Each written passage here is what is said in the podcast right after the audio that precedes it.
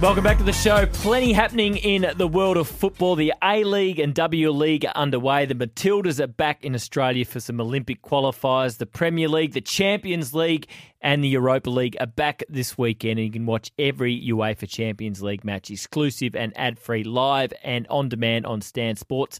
A key part of their telecast is Craig Foster, Stan Sport football commentator, has been good enough to join us this afternoon. G'day, Craig. Yeah, how you going? Always a pleasure. Always a pleasure to speak to you. Uh, Ange Postecoglou created a little bit more history this morning. Uh, no manager in their first nine games in the Premier League has taken 23 plus points, but typical Ange style, uh, Craig, uh, happy to get the win, but uh, he made it clear to his players afterwards that not happy with the second half performance. No, well, but they have been brilliant to date, haven't they? And so, uh, you know, eventually you knew that there was going to be some sort of you know, imbalance in performances, but as long as they continue to get results, fantastic. So no, everyone's very, very proud of Ange. Uh, you know, it's an incredible start to the season, and seeing an Australian on top of the uh, on top of the Premier League table with Spurs just I think sums up you know this uh, beautiful time, really positive time, exciting time for all of Australian football this year. How long can they keep getting results this season, do you think, Craig? When you look at the Spurs squad compared to some of the other teams right up the top of the table. They don't have the depth in their squad, and they might be in trouble if they lose a couple of their key assets to injury. Um, how long do you think they can be right up that pointy end of the table? Well, I'm sure that they'll Angel have them in, you know, the top four. Let's say. Um, I mean, they have been there for quite a long time, of course. Um, and it was only what 2019, yep. I think, when they that's were right. in the Champions League final, and that's why when Ange had the opportunity to go across to Spurs, we're also excited because you know they are a genuine top four club. So you know that's where they should be, not necessarily on top though. You know that's an incredible job to get them there, particularly only having what probably a month of work prior to the season. You know they come out here to Perth, of course, uh, but it's not a lot of time to change them around. But you know he's proven his uh, capability to do that incredibly quickly at all the clubs he's been at, whether it was in Japan or across at Celtic and now Spurs. So uh, you know, we're confident that he's going to keep them up there. Uh, of course, it's a big challenge to be able to win something, but you know, you see what the response of fans, first fans all around the world. They're so delighted simply because you know he's placing, uh, replacing a guy in Antonio Conte whose football was just so boring, horrid. You know, we, we used to watch it on the Champions League. It just at times it was just so difficult to watch. So you know, everyone is obviously so thrilled just to have some good football. Is it? Uh, it's only early, only nine games here. Is it shaping as one of the more even races for the title for quite some time. You know, City probably had a couple of injuries, haven't hit their best yet. You got Liverpool there, Arsenal, Tottenham some of the football, Newcastle are producing Villas yeah. playing some good football. Does it strike you as one of the more even races yeah. for quite some time? I think that's right, which is why you know we're all watching, uh, you know, with such interest. Um, because you know this is a good season, I think, for Ange to be starting there as well. Because look what happened with Liverpool last year. So you know you're never quite sure this season what they're going to be capable of. They had a horrible a season last year after so many years of success under Klopp, so he has to rebuild them. Um, and therefore, I think it's a little bit of a transitional season. You see what Emery's doing at Villa; it's brilliant.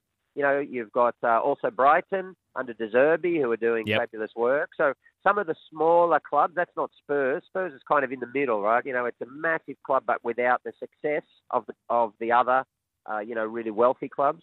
But these are smaller clubs are coming up now. They've got some good managers playing some good football. So you know, there are eh, what you saw with Manchester City is already two losses this season. So there are going to be moments where all of the teams are up and down, and that's good for the competition.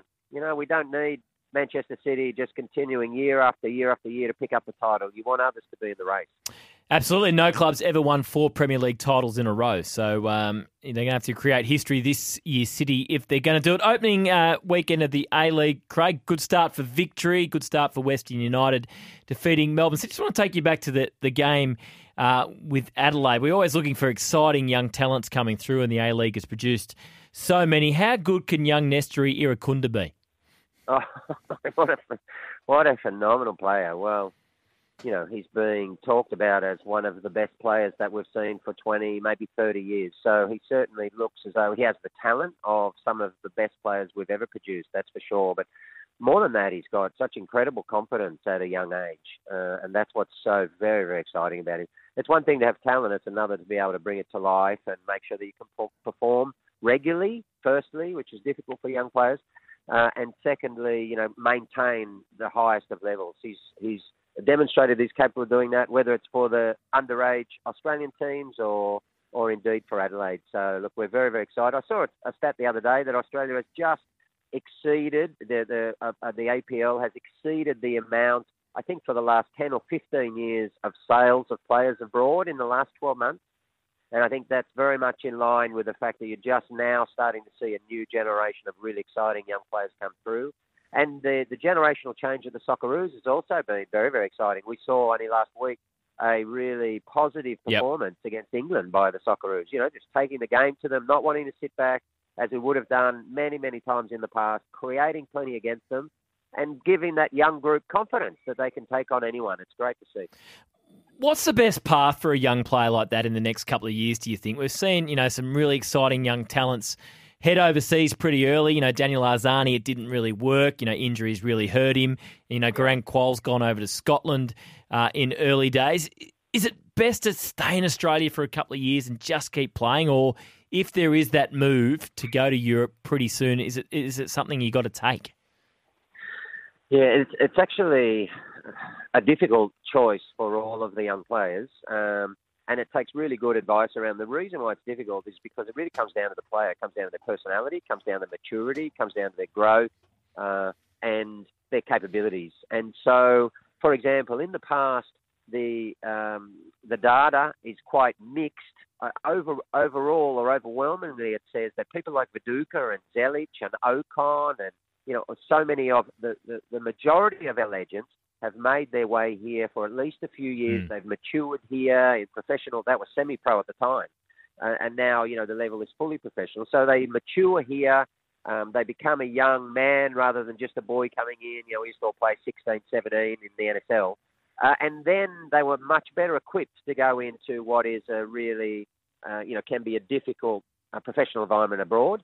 Others, though, of course, you saw what happened with, you know, Timmy Cahill, Lucas Neill, uh, and um, Harry Kewell, you know, where they went very young, um, you know, and didn't actually play in the domestic competition. So it takes, um, you know, in these situations, takes people around them, takes a coach who has their best interests at heart, takes, you know, a manager or whoever's looking after their interests to make sure that they are ready psychologically as much as playing. You know, they might be fantastic, mm. but they've still got some growth to do. And once you get thrown into a, a change room at a you know, high level professional club in Europe, then that can get exposed very quickly. The other thing I think that we really need to think about is, um, you know, where our young players go. And, and I know over the last couple of years there's been a big push again, as there was many years ago, to send a lot of players over to the Scottish Premier League. Yep. Um, there's probably a bit of visibility there. You know, Ange was there. I think my my view today would be that um, the SPL is a very good coach pathway today. It's not necessarily yeah. the best player pathway according to the players that we're trying to produce.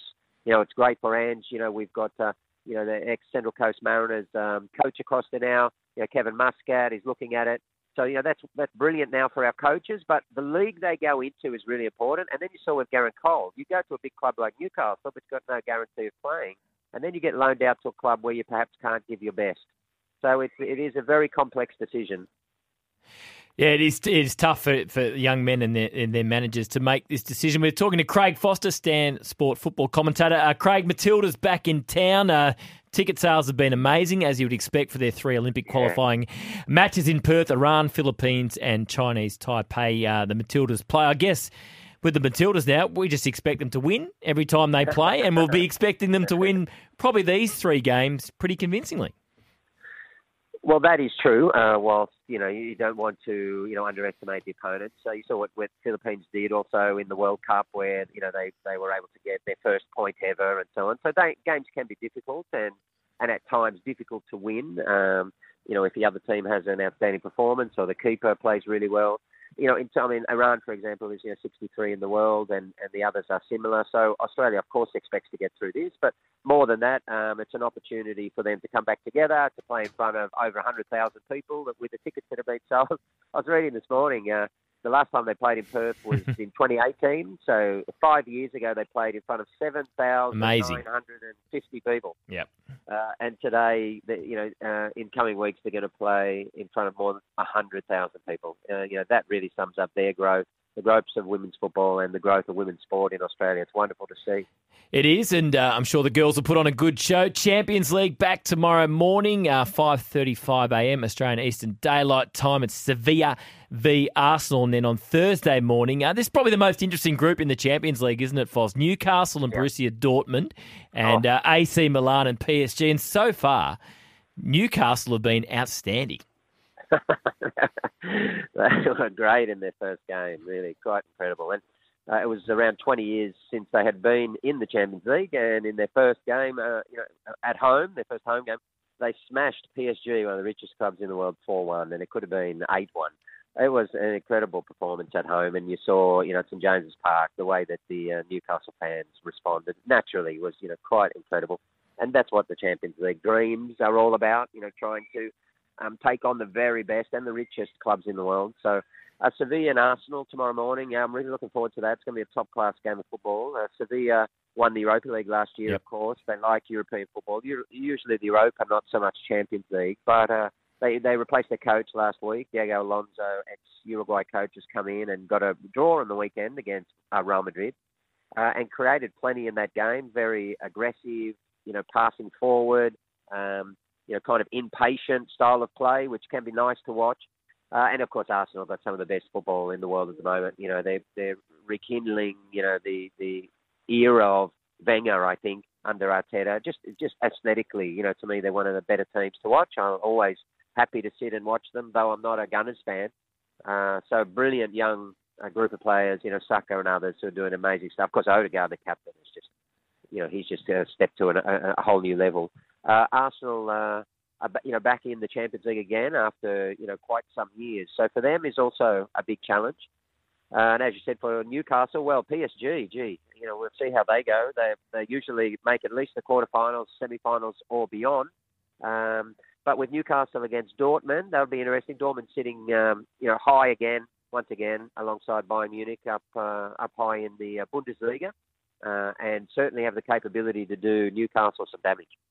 Craig, always a pleasure to have you on the program. We can't wait for the Champions League football tomorrow morning and the following morning, and of course the Matildas as well. So much happening in the world of football. Thanks for your time. Fantastic. Pleasure. Always great to chat to Craig Foster, Stan Sport football commentator. Watch every UEFA Champions League match exclusive and ad free, live and on demand on Stan Sport. And for Liverpool fans, 5.35 a.m. Australian Eastern Daylight Time. Friday morning, uh, they host Toulouse in the Europa League.